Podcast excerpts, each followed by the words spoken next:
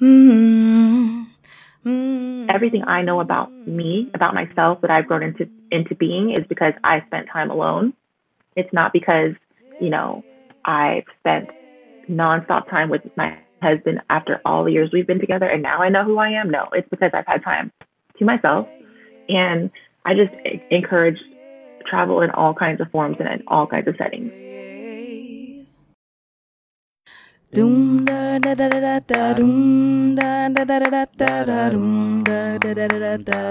From somewhere around the world, welcome to the Black Women Travel Podcast. Hi, my name is Wanda Duncan, and I'm so glad you're joining me as we explore the paths of black women who've made travel a large part of their lives.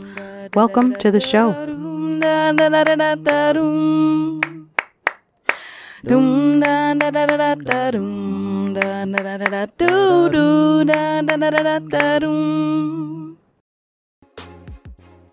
Hey loves, it's Wanda, the host of the Black Women Travel Podcast. I'd like to invite you to become a patron of the Black Women Travel Podcast. There are a few budget friendly tiers you can choose from so that as a community, we can continue to heal, ask for what we deserve, get it, and inspire the next generation. Tap the link in the show notes and choose a monthly contribution that suits you. I'm so excited about the episodes you'll hear that will nudge you to love yourself deeper and take more action in your life from that empowered place. Please consider becoming a monthly subscriber through patreon.com slash bwtpod. Get ready to hear another great episode. So, thank you so much for joining us today. Can you please tell us your name, where you're from, your current location, and the name of your business? My name is Ashley Onadelli. I'm currently in um, the Bay Area, California, in a small little city in the East Bay. Um, I grew up here and I live here. Uh, my business is called Fly with Two Y's Family, a travel agency. And I also have a blog, um, which is titled From My World, and that's at FromMyWorld.com.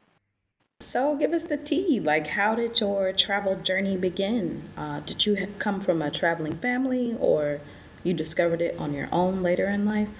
I guess maybe I have to say both. Uh, both my parents moved to the Bay Area when they were in their, well, my mom in her 20s, and my dad when he was about uh, eight years old, from Chicago and from Florida. And so my mom's family is all in Florida.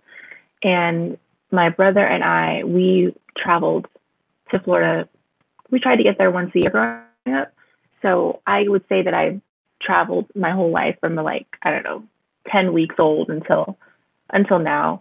My parents actually went to Europe and Hawaii a few times without us. My dad would win these amazing trips through his job every year and they would leave us behind. It would just, I was so jealous. I just wanted to go so badly.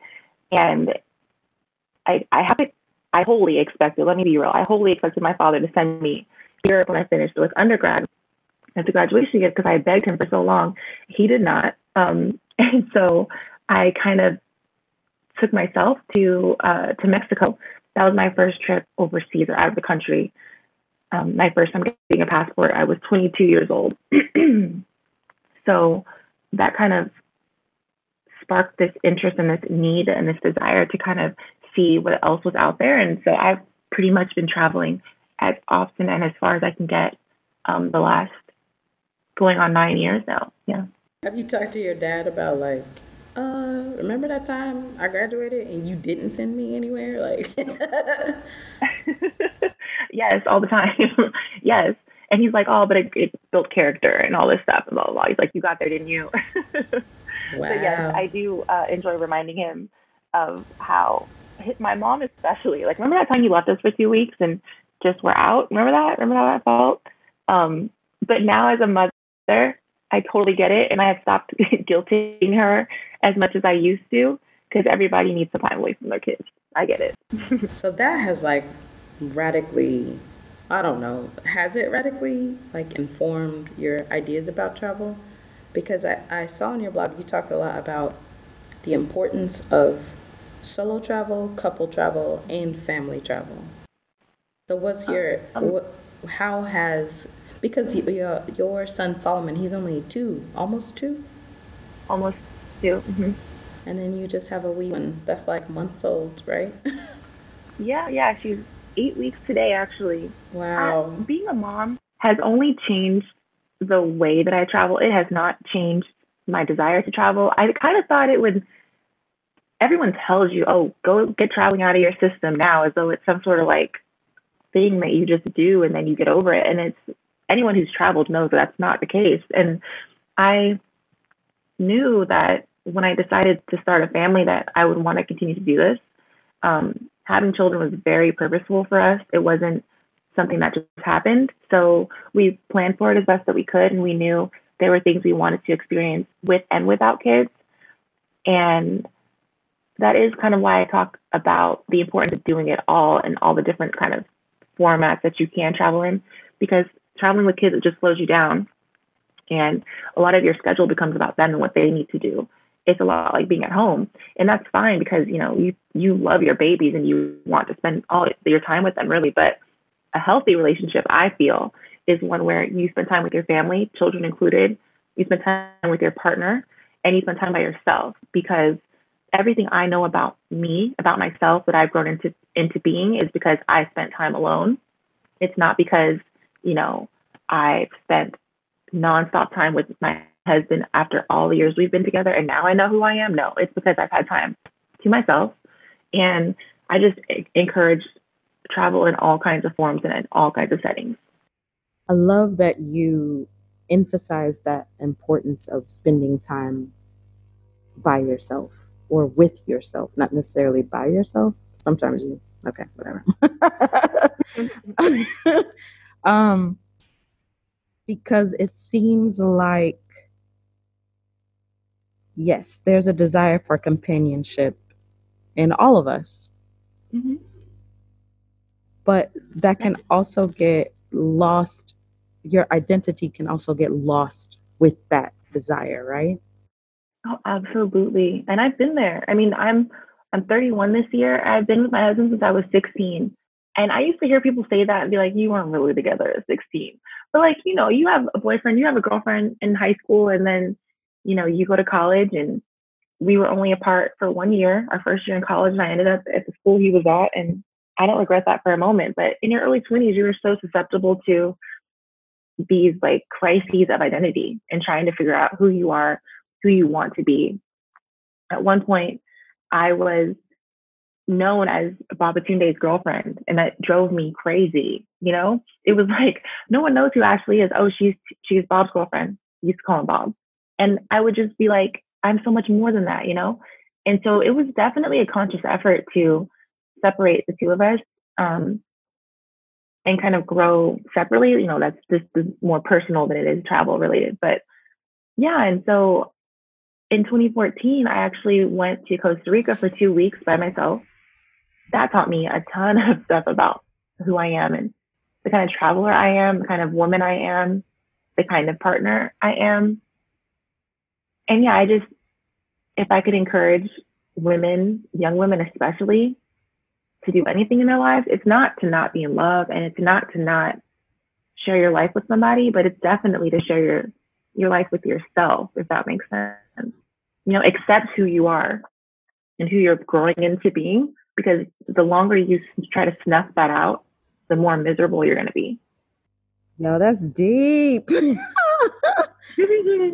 but that's so real. You talk. You said that this is that the relationship is not like travel related, but it absolutely is because sometimes people are seeking themselves when they travel. Sometimes they're seeking another mm-hmm. form of escape when they travel. So, like it's it's layered and nuanced. I think uh, the reasons and the ways that people travel.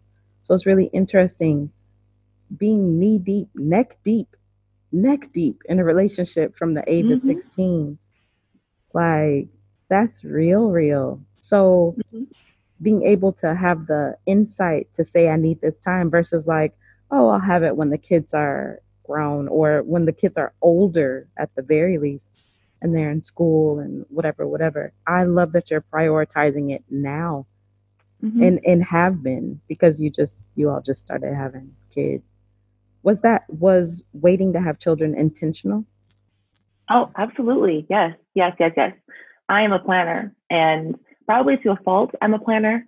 One of those people who, um, you know, we talk about imposter syndrome, right? This has been something in my mind for the past six, seven years since I went to graduate school, but now it seems like something people are really discussing. But the imposter syndrome for me was like, you um, need to plan, plan, plan, and then you'll be prepared and you'll be ready enough and you'll be good enough for X, Y, Z.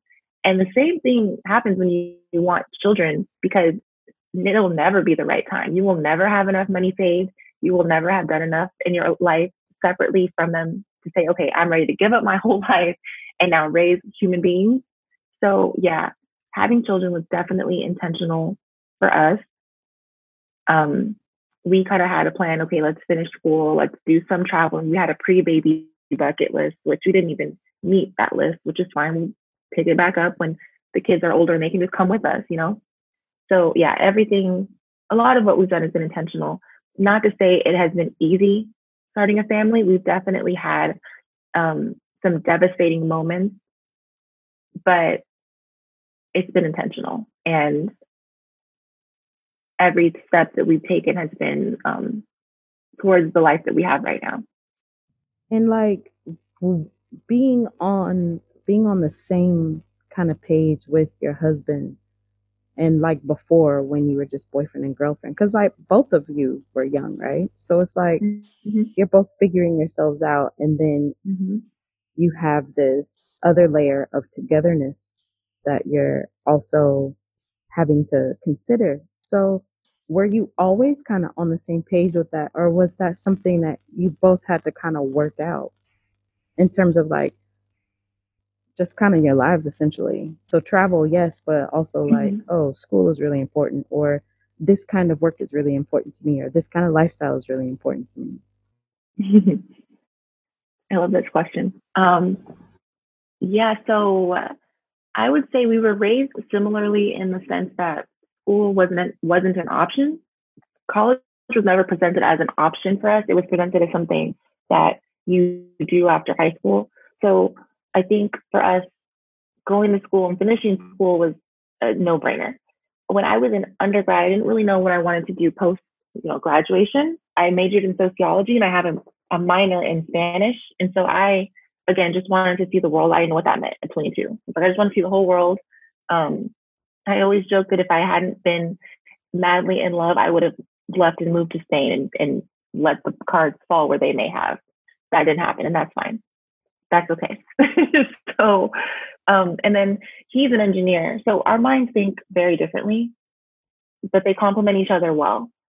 In the beginning, when we're in school and we're in um, in college, there's lots of headbutting with the difference in ideas and how we wanted to see our our spend our time and have how we wanted to spend our money. Um, and so I always say that he grounded me in the sense that he made me responsible he made me look at the bigger picture of like, well, maybe I can't spend my last dime on a flight to Las Vegas. That's not how I should spend my money, you know? And then on the other hand, I'm telling him, yeah, that's true, but we can't save every dime and not live our life at the same time, you know? So when we're when we were saving for our condo, our first property, they was like, yeah, I'm down to save aggressively for this, but I'm not going to save every dime and then be miserable for the next two, three years while we're saving and not get to do anything that's going to fulfill me, which is which is usually a new city, a new show, something exciting like that. So we've maintained our differences in that way. Um, but we've also kind of, I guess, melded into each other as far as accepting the differences and letting them grow us as a couple. And I think grow us individually as well. Because at this age and at this stage in our relationship, our marriage, our lives, I can see parts of each of us in one another. Like when I'm talking to him, he's feeding me back things that I've said to him and vice versa. So it's been really nice to see how we've grown together. And I'm so blessed to be able to say that because a lot of couples at this age who've been together as long as we have, they don't grow together. They definitely grow apart. But do you like even know other couples who have been together that long? Um, no, no one's made it. No one's made it. And it's not like we knew like, oh, all the couples in high school, but we knew a lot of them and a lot of them didn't make it. We know our best friends have been together. I think it'll be 10 years next year, right? So when we think about that, that was still early 20s when they got together. We have another set of friends who've been together since undergrad. They just got married. Um, but no. That's so interesting. So your husband is Nigerian American? Mm-hmm. Yes.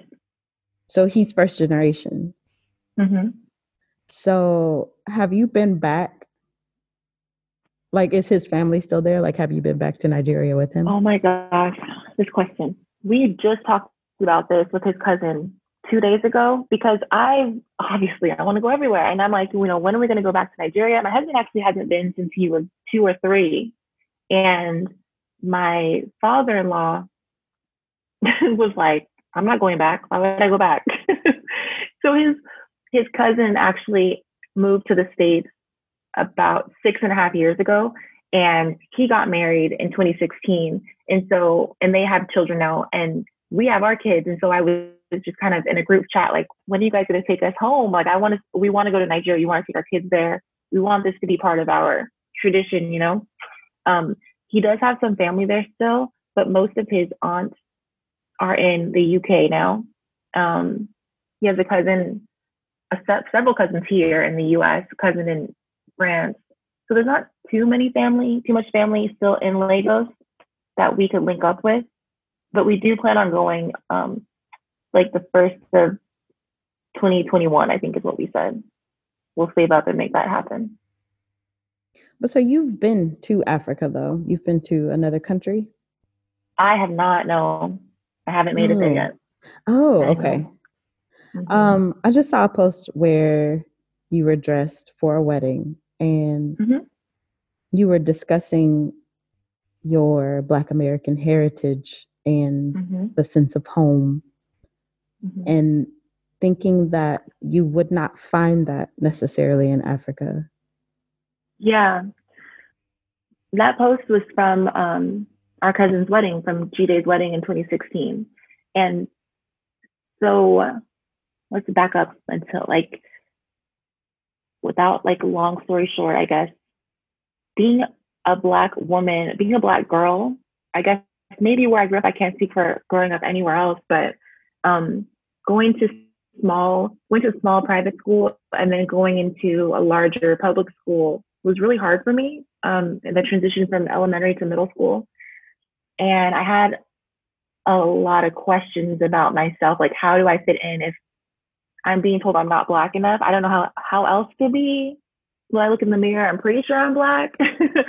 so I had a lot of questions in middle and high school. And then when I got to college was kind of when I just started to accept that this is my form of blackness, that who I am and how I'm representing myself is okay, you know? Because I always used to kind of think, okay, if I if I could get out and go somewhere and, and somewhere I'll feel comfortable, somewhere I'll feel like I'm supposed to be there and this and that. And by the time I met G Day, I was in my mid 20s and I just felt less of this need to find a place where I was wholly accepted, right? And I, cause I think I used to put a lot of pressure on myself to to visit Africa as far as seeing a whole sea of people who look like me, right?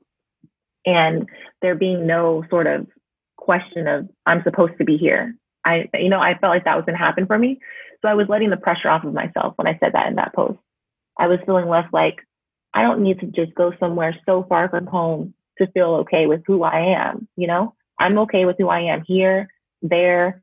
When I get to Africa, I'll feel okay there too. You know, so that's kind of what I was saying in that post. I was just kind of releasing that that that stress from me and giving myself some grace, honestly. That is a combination, right? Relieving stress mm-hmm. and yeah. accepting that grace.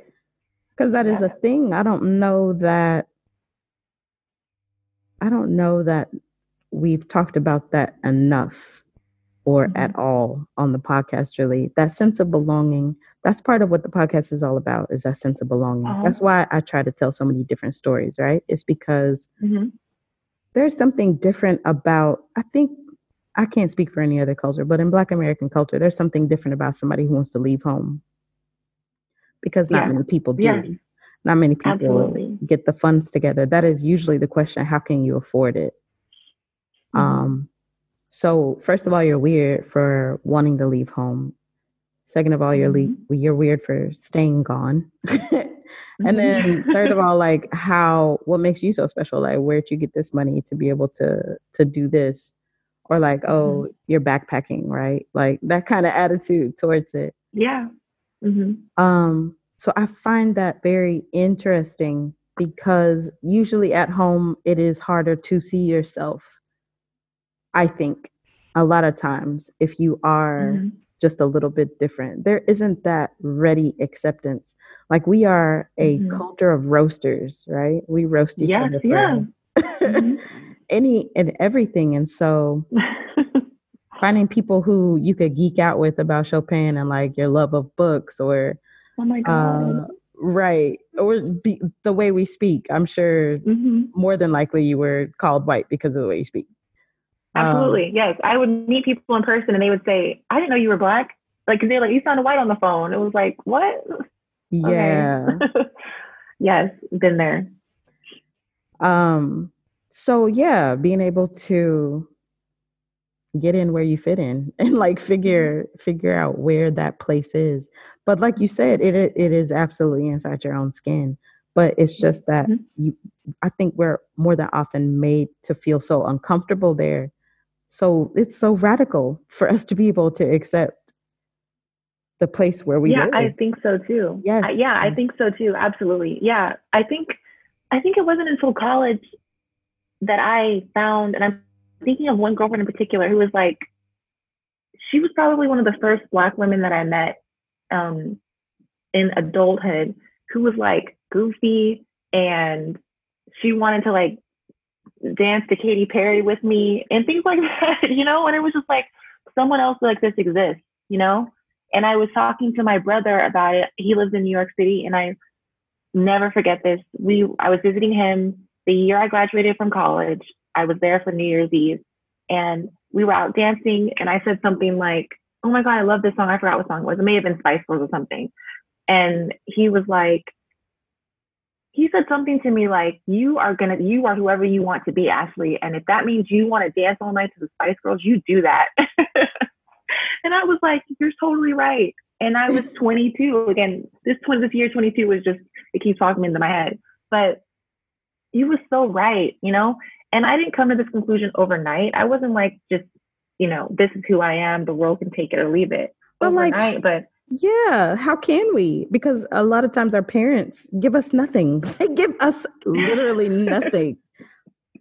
and we are out here in the world like trying to figure our lives out and that self that that uh being affirmed in ourselves mm-hmm. um being told that we're okay as we are that our hair is okay that our skin is okay that our body shapes are okay like our parents mm-hmm. generally speaking did not give us that because they didn't have it. I mean, I, I, I, can't say I can't say that my mom didn't do that for me. She definitely did and still does. And now I have a daughter, so you can only imagine the things that I'm like, okay, X Y Z, making a list of reminding myself, say this to her, let her know this is okay, this that and the other. You know, it. Um, but yeah, like our parents, they didn't have that for themselves, and you can only do what you've done and what you've had done to you. Unless, you know what I mean? Unless you are trying, like like you are trying with your daughter, yeah. you are for you're preconceiving these ideas of, mm-hmm. of of what you need to tell her. And mm-hmm. like mm-hmm. life is crazy and busy and they was growing up. I mean, it's not like a finger pointing thing, but it is like a no, no accountability no. thing. Like, no, you didn't give me this like as a parent. Yeah. Uh, yeah. but yeah, it's busy, right? It's really busy, like life in general. So having the yes. wherewithal to take a step back and say, hey, this or that, this or that, watch out for mm-hmm. that. And, you know, mm-hmm. kids, we rarely listen anyway, but at least we can't say we weren't told, you know? Oh, exactly. No, we, I think there were lots of times I didn't listen to my mother. And there were times when I was like, zoned in like okay what are you saying exactly right now and i still remember those times that she said she dropped some some gem and it was like wow okay mom yeah i get it i hear you so i hope my daughter and my son have they remember some of the gems that I drop on them now. Not now, but that I can will continue to drop on them. I hope that in adulthood you know, they look back and they say that too. I think it absolutely is now because like it's all subconscious, right? All of our trauma, all of our our ideas about ourselves are ourselves are formed at this super young age.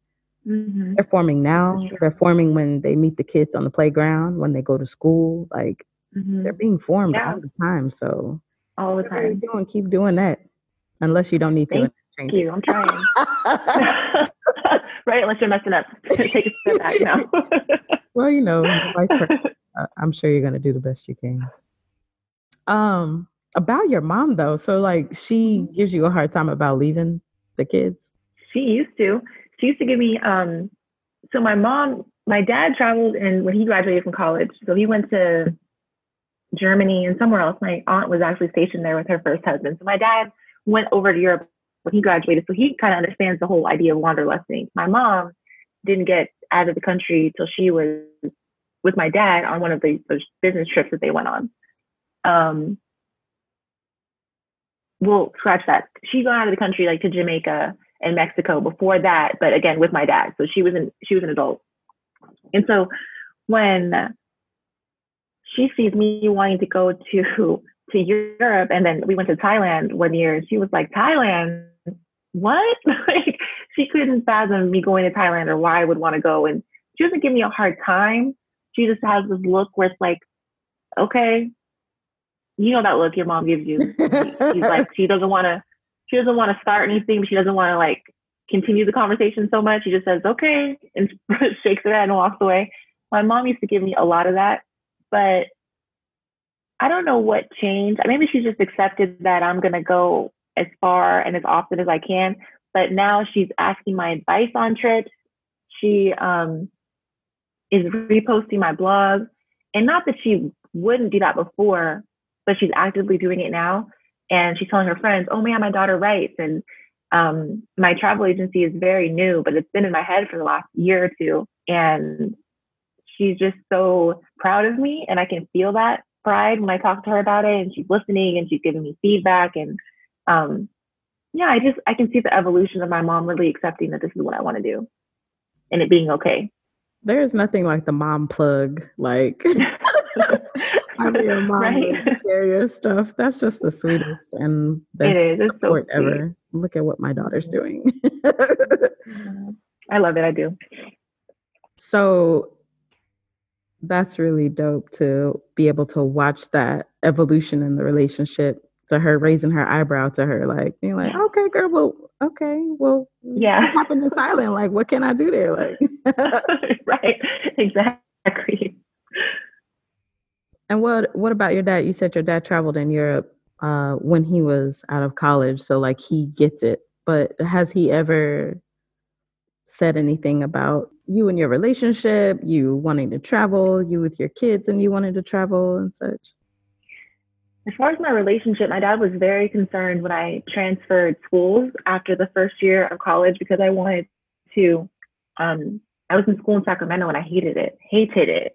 And so I transferred to San Jose and I have I have an aunt and a cousin there. And so I just I grew up going to San Jose often because my I have family there. And so I just felt way more at home in San Jose.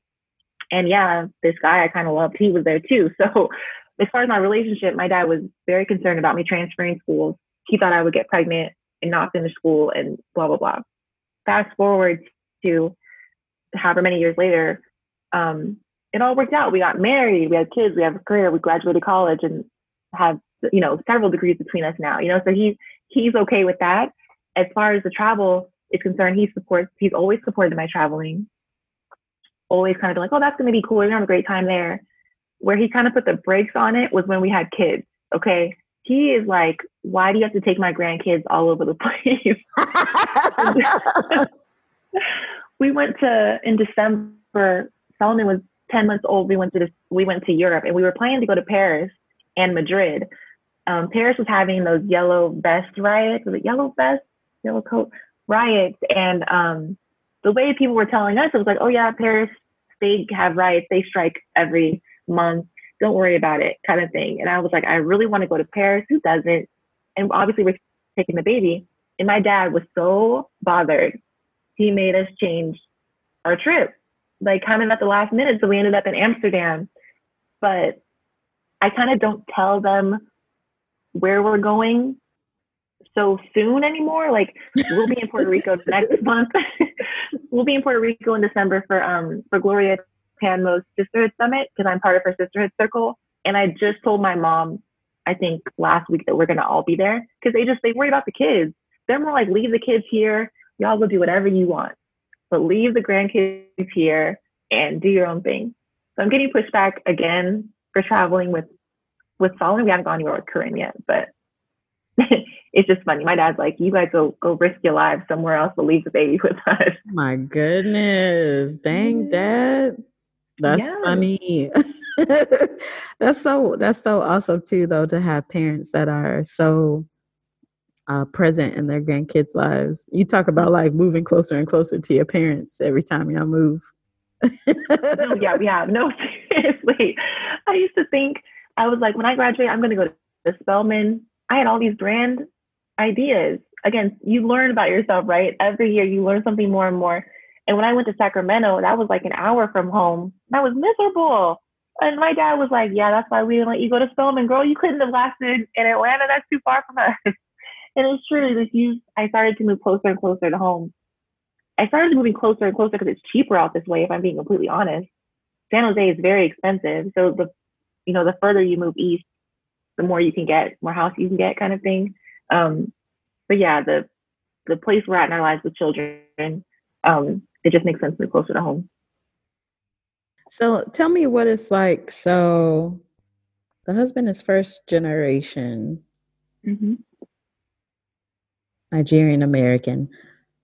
Have there been culture clashes? Because it seems, for all intents and purposes, like he's American culturally. Mm-hmm. Like it doesn't seem yeah. like he has roots in Nigeria very much mm-hmm. or the Nigerian culture. Yeah, I, I think, and I'll only speak on kind of what I've seen um, as far as teenage experiences. Um, in college is when he found like a real strong Naija community. And um, obviously he totally embraced it and they totally embraced him. I don't know if he's felt a culture clash or an identity kind of situation within himself. I know that there haven't been any in our lives together so much. I mean, there was definitely um, a time in college when I don't remember who told me this, but someone was like, someone was basically saying that their girls were talking that Tunde should have been with a, a girl, with a Nigerian girl and not an American girl. And it was just kind of like, well, damn, what am I supposed to do about that? like, this is awkward. Um, but that was probably the only clash I think I can speak of, or at least the only one that comes to mind. So that that didn't even my viewpoint. That that didn't register between you and he. That was just like an outside yeah. your relationship kind mm-hmm. of comment. Okay. Yeah. I, I was just curious mm-hmm. about that because you know sometimes like I met Nigerian men.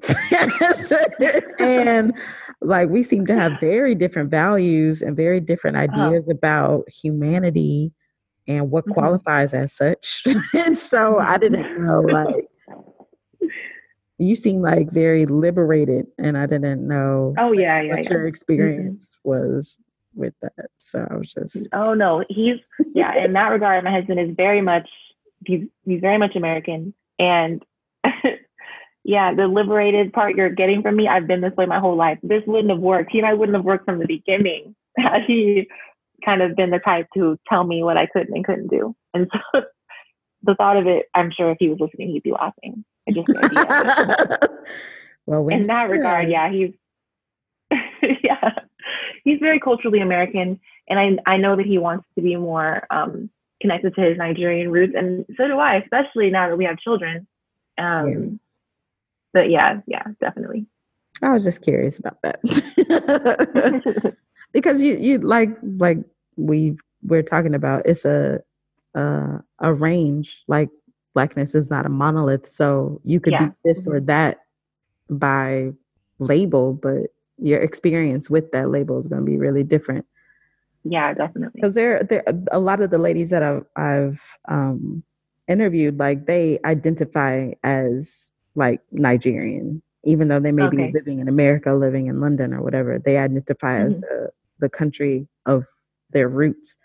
Some mm-hmm. of them were born there, some of them weren't, but um, I don't know. That identity piece seems to be very important to some people. So I was just mm-hmm. curious mm-hmm. about how that played in your life. I'm also curious. um, you talk about like social pressures of being a mom. Mm-hmm. And I wanted to ask you like how that impacted you.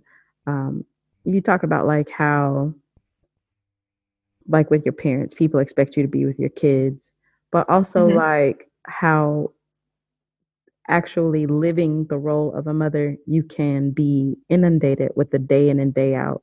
Like you were talking about, yeah. like you never feel like your laundry's always done or that things it's are as clean done. as you want them to be or never.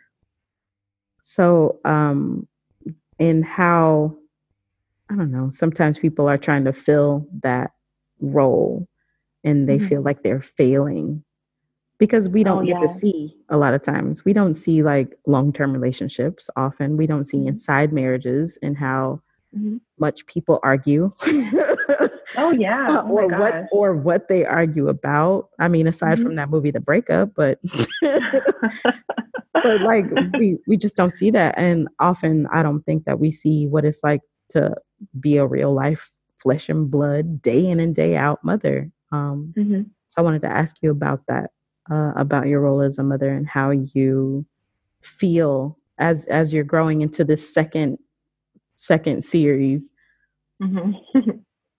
um let's see with solomon and he was just born 2018 so this was just the end of 2019 my kids are 19 months apart so growing into being a mother you know there's this pressure and, and socially i want to start with the top breastfeeding right it's like if you can't give your child breast milk from the breast, from the source, what are you doing? You know? So there was all that pressure. Breastfeeding did not work out for me and Solomon. So I pumped, which I recommend if you can if you can stand it. But look, again, zero judgment here because it is hard. There's the debate about formula, there's the debate about daycare, about being a stay-at-home mom, about how much I work. I work full time. I have to work full time. I live in the Bay Area. We need two incomes, right?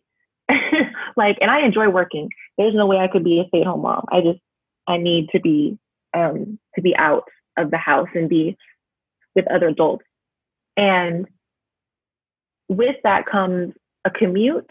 With that comes time away from home. Um, I'm constantly reminding myself to be okay with Solomon being in daycare because he's almost two now. So he's learning so much. He's learning so much more than I could ever teach him. Um, and then with Corinne, she's so tiny.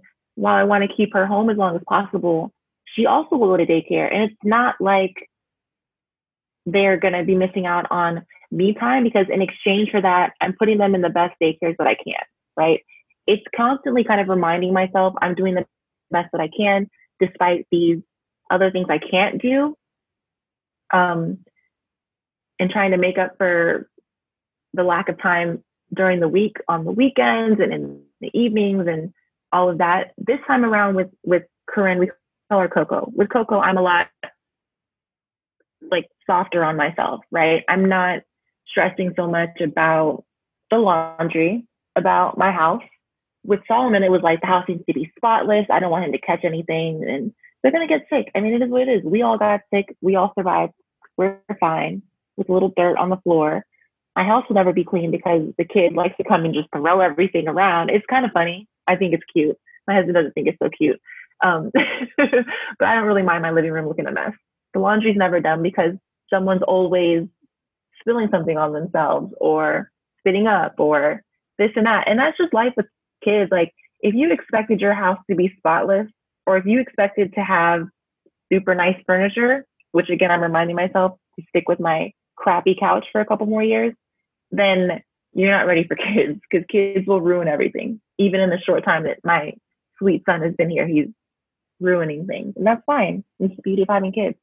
So for me, I kind of take every bit of motherhood that that it comes with. I take it all in, and I I love all of it except for the lack of sleep. But I'm very optimistic that I'm going to sleep again.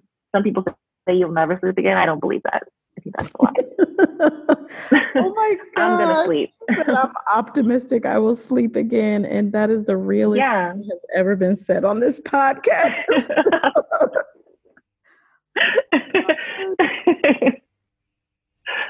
yep, that sounds about right. Not yeah, that I would know. I'm gonna sleep. No, not the sleep part. It's just like the being really hard on yourself the 1st mm-hmm. time around and the second time around being like, yeah, well, I guess. Yeah, it works out. It. it works out. It, it really, really does. You had a word for the year of 2019, and that word was growth. Mm-hmm. How has that word danced with you this year? So, at the end of 2018, I went to um, Glo Atanmo, Glow Graphics is her handle on Instagram. I went to her inaugural Sisterhood Circle retreat in um, in Mexico, and so I met Glo at Audacity Fest in Oakland in September, and I kind of like you know I fangirled. I was like, oh my god, Glo, blah, blah, blah, right? You know, you freak out when you meet someone who you never thought you'd meet and who you really admire. And then she announced, she just kind of put in her stories. Um, I'm thinking of doing this thing and celebrating New Year's Eve with some with some women. Drop your email. And I dropped my email. This was like October, November, maybe. And I was like, okay, let's see what this is about. so she emails out whomever had sent their emails in and basically says she kind of explains what the retreat is about for for women entrepreneurs who are starting or who have a small business. And I was like, wow, like I had just kind of started my blog seriously earlier in 2018 and had all these ideas of what I wanted my life to look like, right? How I would love to be home or home more often, um, not work so much, make my own money, be my own boss at my own hours, and be more free, right? Isn't that the dream? So I um, told her that, and she like accepted me into the sisterhood circle, even though I was the smallest fish in that pond. Trust me, like the girls that I went with, they were they had their businesses established, they were earning money already. Um, and so that was the end of 2018. So the, the sisterhood retreat actually ended January 2nd, 2019, because it was over the New Year's holiday. And so when I say growth, I mean like just scaling and just kind of putting all these pieces together to have what I now have, which is the travel agency that I've started and which is the blog at the point that my blog is at right now. Because before I had, I don't know, maybe a dozen, less than a dozen posts on my blog, and I didn't really know what I was doing with Instagram. I didn't really know what I was um, doing as far as having a business, what that looked like, what that meant. And I've done so much this year. I've learned about SEO for my blog. I've learned about Google Analytics. Um, I've taken a photography course. I've taken a affiliate marketing course. Visited. I went to TravelCon this year. I'll be back with Glo and the ladies and then some at the retreat in Puerto Rico in December. And so this year for me has been about professional growth as well as personal growth because obviously I've added to my family. Um, we moved out further east. Um, we bought a home, so we have a single family now, which has always been on our list of things to do. We wanted to accomplish for our for our family. We wanted to grow into a home with a yard and you know all that stuff that that comes with. So um, had another baby. I'm just happy. I'm just fulfilled. Like this year has been amazing, and I don't know how 2020 is going to top 2019, but I know that it will. And I just, the goal was to grow in every aspect of, of my life. And I feel that um, internally, I've grown in the way that I listen to the to the world around me, if that makes sense. Um, I've been telling a lot of people this year that they need to just shut up and listen to to the universe and listen to what God is telling them to do. And I don't say that as like a religious fanatic because I'm in no way religious, but I have my own relationship with God and I have to just listen and stop telling myself I can't do something or telling myself I need to wait to do something. Um, and just do it and just just listen to when the time is right and it'll happen and you'll just drop it and it'll work out. So in that way I've grown and I feel larger. I feel more confident. Um, if that makes sense, my my life is just filling in. You know, it's like I don't see these holes of inconsistency like I used to, or um, incompleteness. Like, oh, I I've always wanted to do that, but I never did it. You know, I'm doing it. I'm doing stuff that I really wanted to do in the past, but kind of gave up on. I'm starting to pick up those habits again and and um, work towards goals that I didn't think I could accomplish before. And that's what I meant when I said glow. And it's been great. I mean, I don't know what my word for 2020 will be. I should start thinking about that. Thank you for asking, for bringing that back up. Yes. What do you think shifted for you? So, like, a lot of people know where they are, mm-hmm. they have an idea of some places they want to go, but mm-hmm. the action is missing. And a lot of times that's because of some of the things that you said, like self doubt, imposter syndrome, so forth and so on. Mm-hmm. What what shifted for you though? What helped you to to move? Um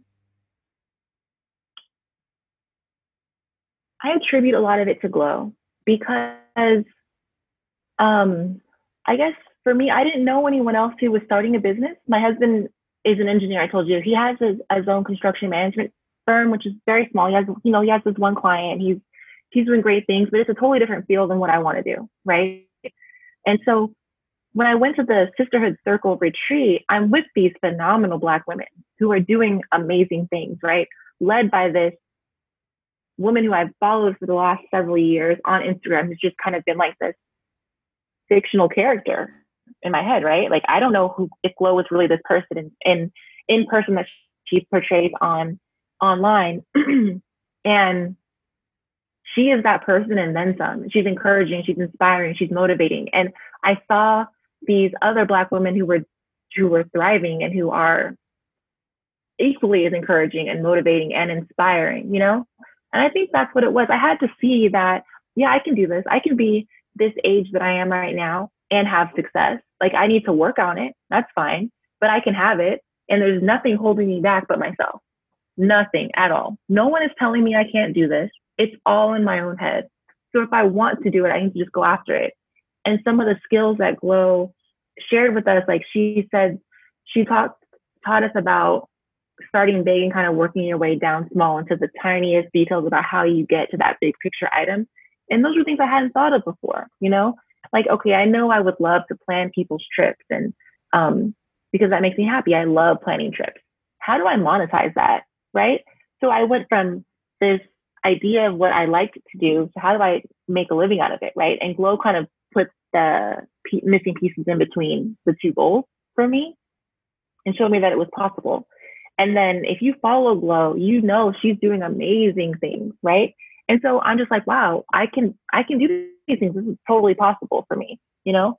Not that I didn't think I could do it as a black woman, but it's it means a whole lot more to see other black women doing things, you know?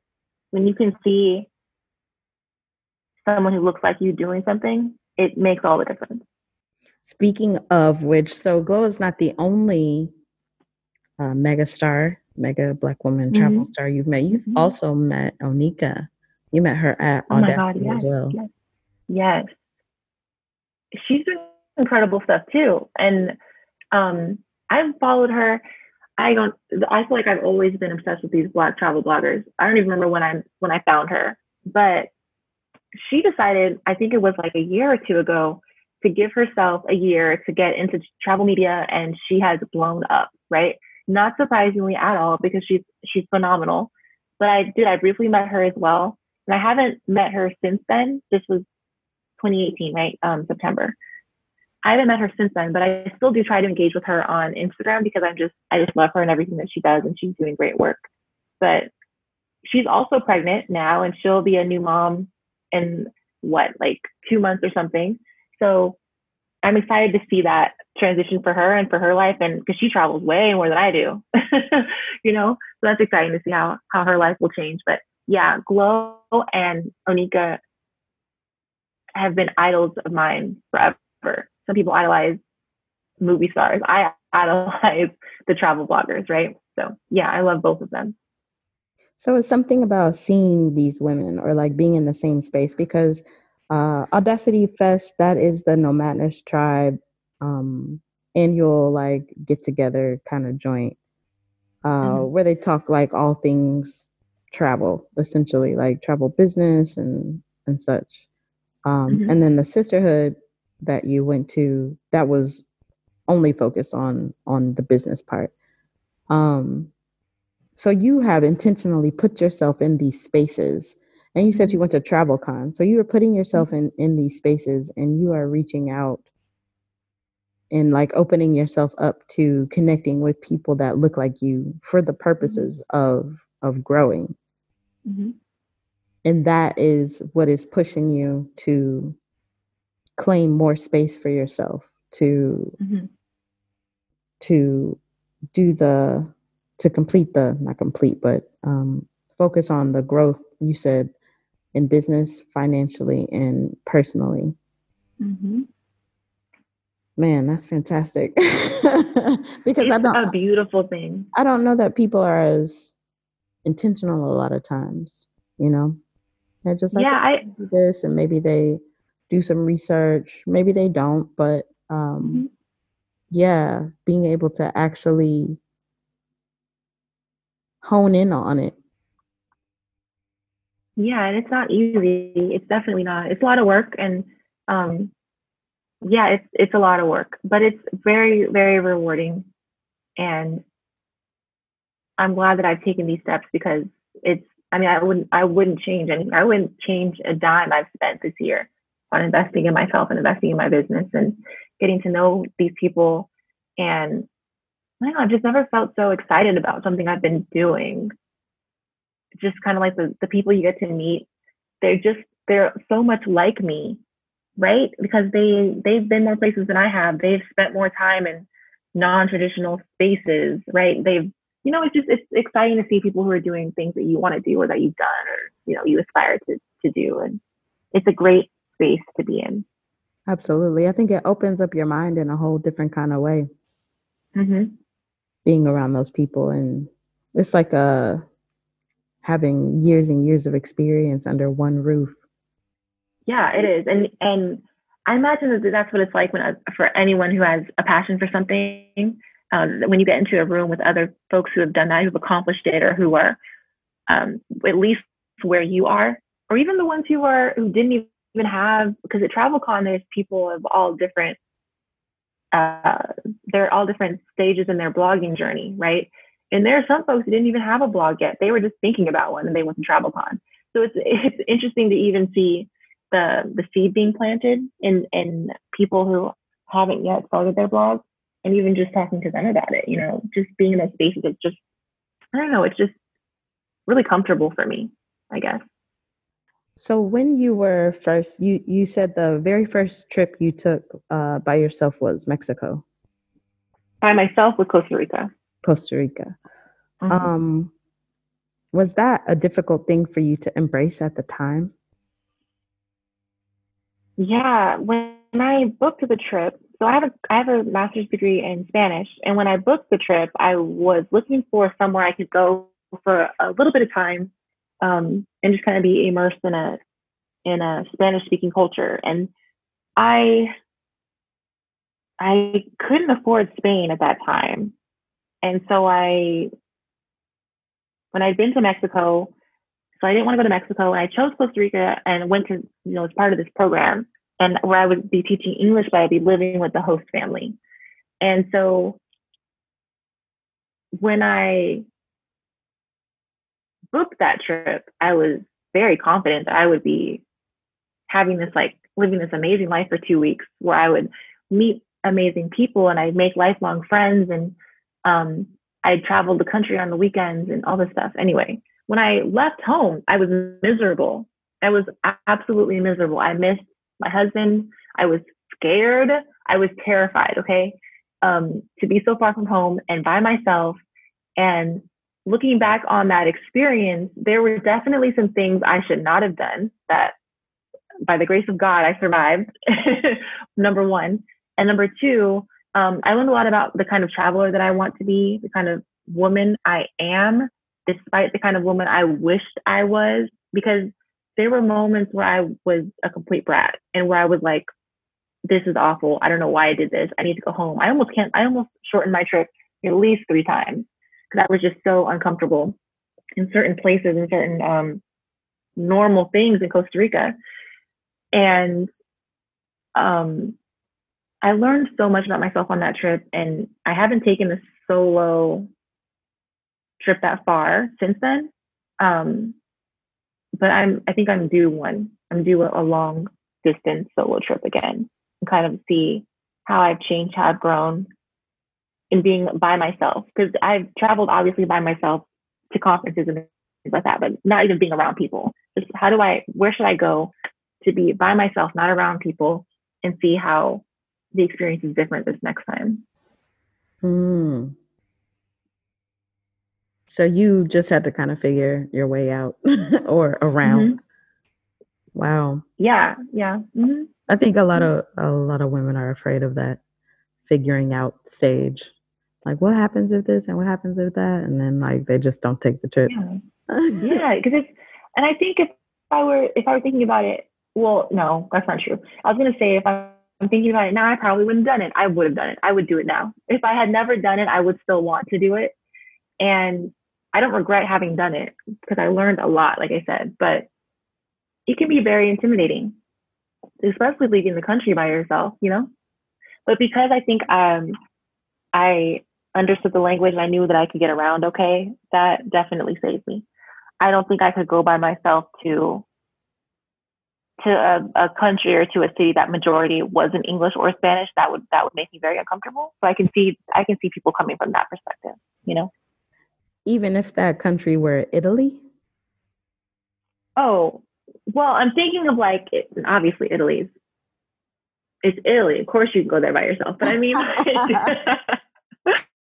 I mean like a place that's maybe, so for me, I thought Costa Rica would be, because I was in the capital, I thought San Jose, Costa Rica would be a lot more like San Jose, California, like the dummy that I am. That's what I thought, right?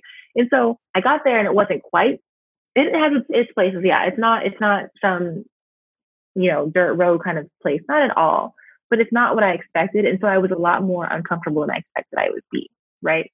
So I say that to say if you, if I was going somewhere, I think even in Italy, where it wasn't what I expected and I didn't speak the language, I would be thrown off for sure.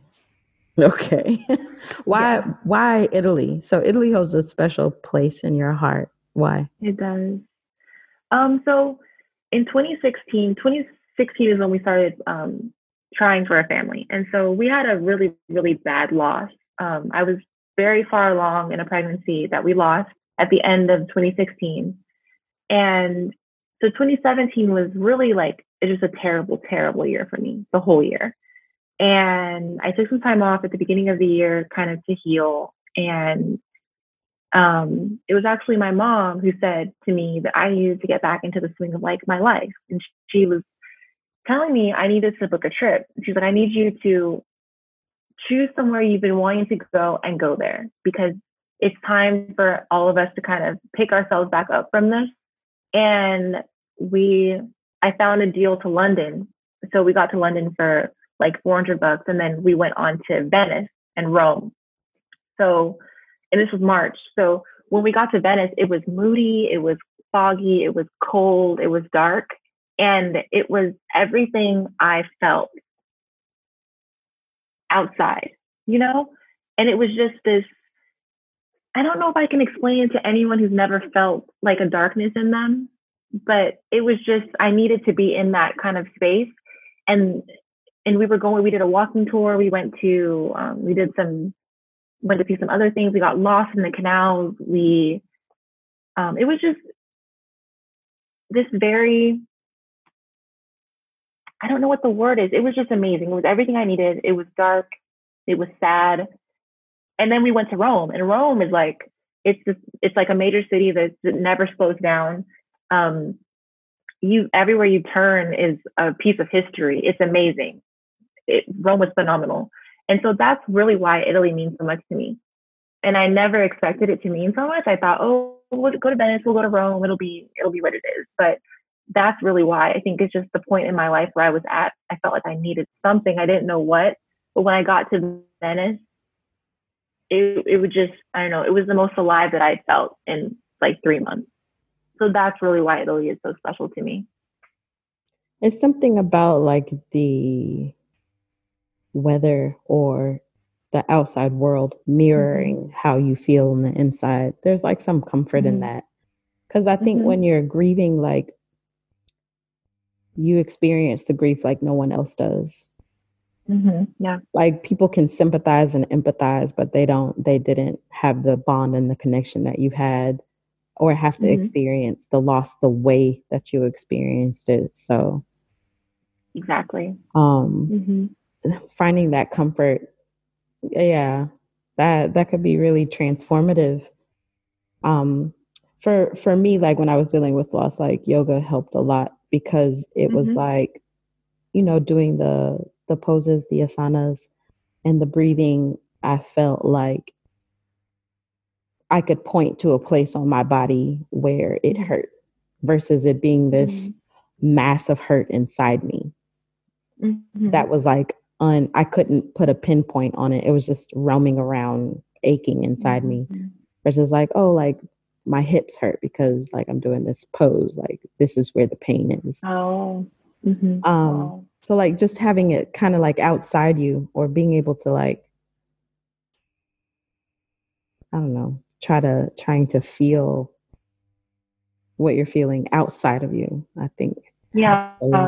it's so hard to explain what what it what it felt like but it was just i don't know it was just the most comfortable i felt in that moody little town like you know it's like i just needed to be somewhere as moody as i was and that's where it was it was great yeah i'm so glad you had that experience uh, a lot of people just like sit in it, you know, and they. I, I, I think a lot of people just don't recover. But oh yeah, I thought I thought for the longest time I was going to completely lose my mind. I thought I was going to break. The first time I laughed again, I thought I was like, "This is it. I've lost my mind. It's over." You know. And I very purposely wanted to go through it and not go around it. You know, you have to go through it, and that's probably also the transition that I, I made um, in 2018. Because once I could finally say, okay, 2017 is over. My son was born at the end of January 2018.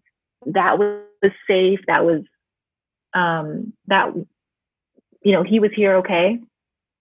I feel like that this is a whole new chapter of my life, right? So I look at things a lot differently now, a lot differently than I used to. I try not to take anything or anybody for granted, you know, because it's just you just don't know what's going to happen. You have no idea what's going to happen. Um, but yeah, that experience has absolutely made me the mother I am, the woman I am, the person I am in this world. It's just completely changed my perspective on uh, everything, honestly. And yeah, you have to go through grief like that. Not, you don't have to experience grief. I'm not saying if you haven't lost anything or anybody, then you're not, you know, a, a whole human yet. No, but if you have to face it, you have to go through it. Or it'll go through you one way or the oh, other. Oh, I know. yeah. so, with that, are there any particular self care practices that you have that have helped you through uh, not just that period, but just overall to be whole and well? So I was thinking about this question a lot because this is something that's been on my mind a lot since um, since Coco was born. Because my, my time is either is always taking care of somebody and some baby somewhere. So um, before Coco was born, my self care routine was like taking a nice long shower, something small like that, you know, because I always wanted to spend all of my free time with Solomon. And I didn't want him to think that I was too busy for him. Now that she's here, I'm really ready to pick up a lot of the stuff I used to do and used to enjoy. Small things like getting my nails done. I used to get my nails done religiously. I'm ready to pick that back up. I'm ready to um, carve aside time to work out Um, I again don't know when that's going to happen, but I need to find time to do that to take care of me. Cooking and eating better. I love getting a massage, and I don't get that often enough. So I would like to kind of strategically schedule time for massages, times for mani pedis, times when I'm by myself again, because I like being alone. Not all the time, but the moments when the house is silent, I love that, even if it's for an hour or two. I, I'm that is self care to me. It's not having to talk to anybody, not having to take care of anybody, not having to do anything but whatever I want to do for that hour or two. That's self care for me. And is there anything that helps you feel grounded in particular? Hmm. Um, you know, spending time with my parents helps me feel grounded because I'm really close to them, to both of them. And so when I'm able to like go to their house, we, you know, we'll go over there and spend the day.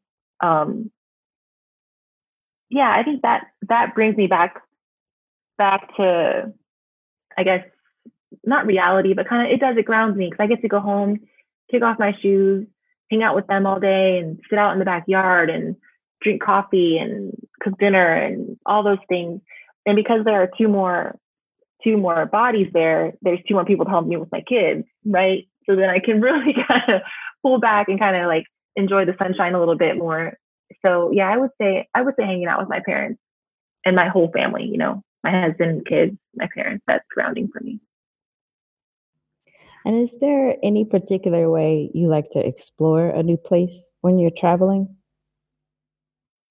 Yeah, depending on the kind of trip I'm taking, if it is a like a beach vacation, like we went to Fiji earlier this year, and the goal of that trip was simply to find a nice beach and sit in the sunshine, and that is exactly what we did. So there was no exploring; it was perfect. It was just as relaxing as it needed to be. In a big city, however, I love to take walking tours.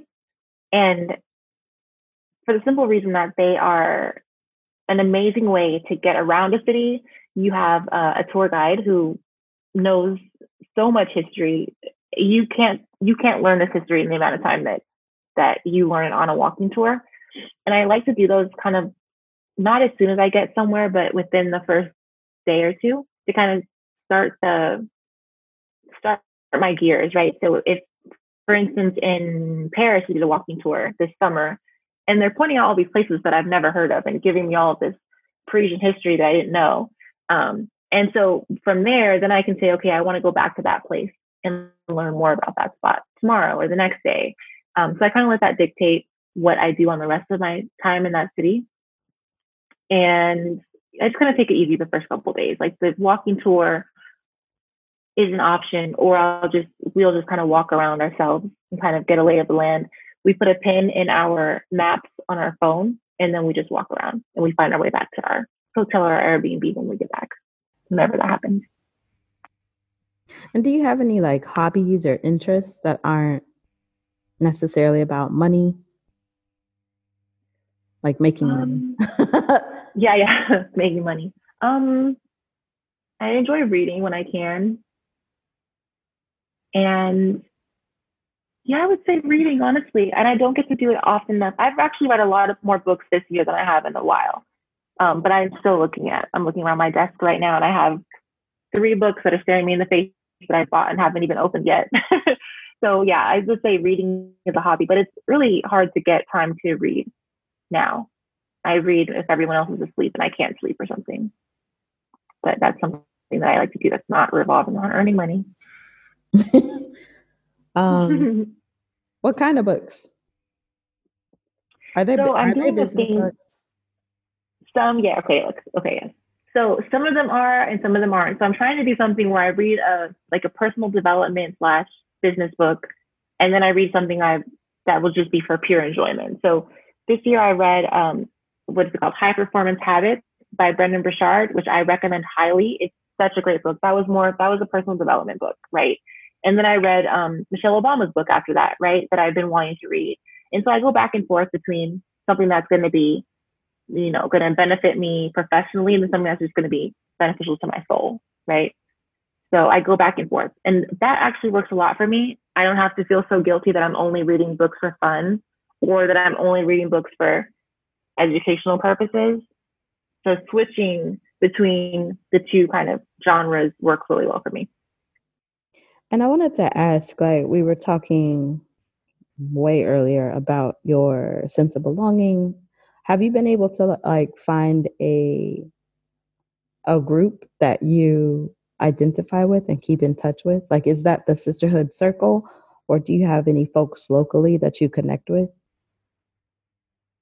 Um, I've got you know I've got my girlfriends that are separate that I've had for several years. Like know I've got those girls, and then yeah, I talk to the, the girls in the circle. We at least touch base once a month to go over our goals for the current month and what we accomplished based on our goals from the previous month. So, and I also have them. Um, but as far as like a group and a community, what I was looking for when I when Solomon first came was a group or a community of Black traveling families, and I didn't feel like I could find that anywhere. And that's that's where the title Fly Family came from for my travel agency. It was from this desire to want to find other traveling families, right?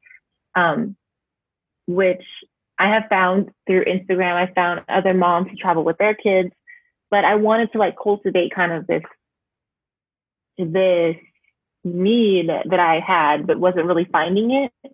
So I have like my girlfriends, I have the girls from the circle, I have uh, my family, but as far as like this kind of completed circle of, of families that also like to travel, families of color that like to travel, um, I'm trying to cultivate that now. And that would be that would be a dream of mine is to kind of to kind of have that come to fruition in the next year or so. One of the the ultimate things I want to do is um, have family retreats. I know everyone has a retreat, but I want to do family retreats because I want to bring families together who can support one another, who are doing the same thing that I'm doing. That I want to, you know, I want to find people who are like me and find kids like my kids who they can befriend and they can say, yeah, you know, our family went to this place and that place too, you know, and share experiences. And I hope that that works out. I I I believe it will. So especially if you stop saying stuff like, I know everybody has a retreat. Man. I know. See, I know. I know. Okay. And that was that every time I say something like that, I hear it come out of my mouth and it's like I roll, right? I rolled my own eyes. No, I get it. good, good. I do. No, I know. I will have a family retreat in 2021. It will be in Tulum, Mexico, because that's where I want it to be. And yeah, it's gonna happen. I like that because that's where I want it to be. it's gonna happen. Yeah. Yep. Well, I wanted to ask you um, do you have any song lyrics or poem, a poem that speaks to you these days? Oh man, I knew this question was coming. Um, I don't really get to listen to too much music currently, but since having Corinne, um, Beyonce's "Girls Who Run the World" has been like running through my head nonstop, and I love it. I love that song, and I love that now I have a little girl who I can I can dance to that song too one day. Um, but one of my favorite poems, it's called Footsteps, and it comes in a bunch of different versions. If you Google it, you you will or you will not find the version that I prefer, which is the one that kind of um, it has like a rhyming quality to it. But the poem essentially talks about about going through life and um, you see the footprints of God, or you see footprints walking next to you in the sand, and there are moments when you feel like your life is extremely hard, where there are no footprints walking near, walking beside you. And in the poem, the the subject says to God, she's praying, and she says basically, "Where were you when I need you the most?" And then God responds that, you know, my dear child, this is those are the times that I carried you. That's why there's only one set of footprints in the sand. That is my favorite poem and something that I think about often when I, if ever, I'm feeling alone or especially kind of lost, which still happens despite having an amazing year. There are moments where I'm just like, am I even doing the right thing? Um, I think about that poem a lot. Solid. So I will try to find your version. You said it's rhymey. Yes. Mm-hmm. Um, and I can send it to you. My mom has the one that rhymes that I really like, and she actually said I could have, it. So I'm gonna steal it from her next time I go home. Yeah. But I've tried to find this on my own, and I'm not finding the exact version that she has. But I'll send it to you. Okay. And I would also like to give you an opportunity to have listeners support your work. So, where do you want them to go to connect? Yeah, so visit my um, travel agency site. So, I have two sites, right? My travel agency is Fly with two Y's, F L Y Y, family.com. And that is where I am your travel expert. Okay. I, I want to plan all your trips. I want to go on this journey with you. Um, I'm very detail oriented and I just love deep diving into a location and deep diving into all the things you can do and how to get there and XYZ. So that's that's my my one business. And then I have my blog and that is from myworld.com. And it's where I talk about all things traveling with families, with babies, with um, mostly traveling with babies actually, because that's just my life right now. Um, and then I'm also on Instagram. My Instagram handle is from dot my dot world. And um, I love interacting with people on there. Instagram is so much fun. I love getting to see people's lives and watch their stories. And, you know, I have, a, I want to work as much as anyone else does. so yeah, that's where you can find me, all those places. And is there anything that I didn't ask you that you would like the opportunity to share about yourself, uh, mm-hmm. family life, business life, something you would tell someone starting off? You don't have to have an answer for this, by the way. um, I would say, you know, like I said, I told you earlier that I've been telling people to just shut up and listen. And if that could be the one thing people take away from listening to me burn my mouth for this hour or however long it's been, it's that just to shut up and just listen and accept what you're hearing in return and make it happen. Like if you want to do something that seems super far fetched and like you have no business doing it, so what? Shut up and do it. Listen to what God, the universe, whatever deity you you respect is telling you to do and just do it because you won't regret it. So that's something I, I want people to do. I want everyone to just do what makes them happy. That is solid advice. Thank you so much, Ashley. I really appreciate you being on the show and sharing all your good, good jewels with us. It's been such a pleasure speaking with you. Well, thank you so much for having me. And you're doing amazing work. And I'm so happy to watch this podcast grow. It's amazing. Thank you for having me. I'm happy to watch your grow too. I could use. I could well, use thank you. oh, it's been my pleasure. For real, for real. Thank you very much. Well, you of have course. you have yourself a gorgeous day. Yeah, gorgeous. Thank you. Day. Will do. All right, take care, Ashley. Okay, bye, Wanda. Bye. Barum, ah, um, barum.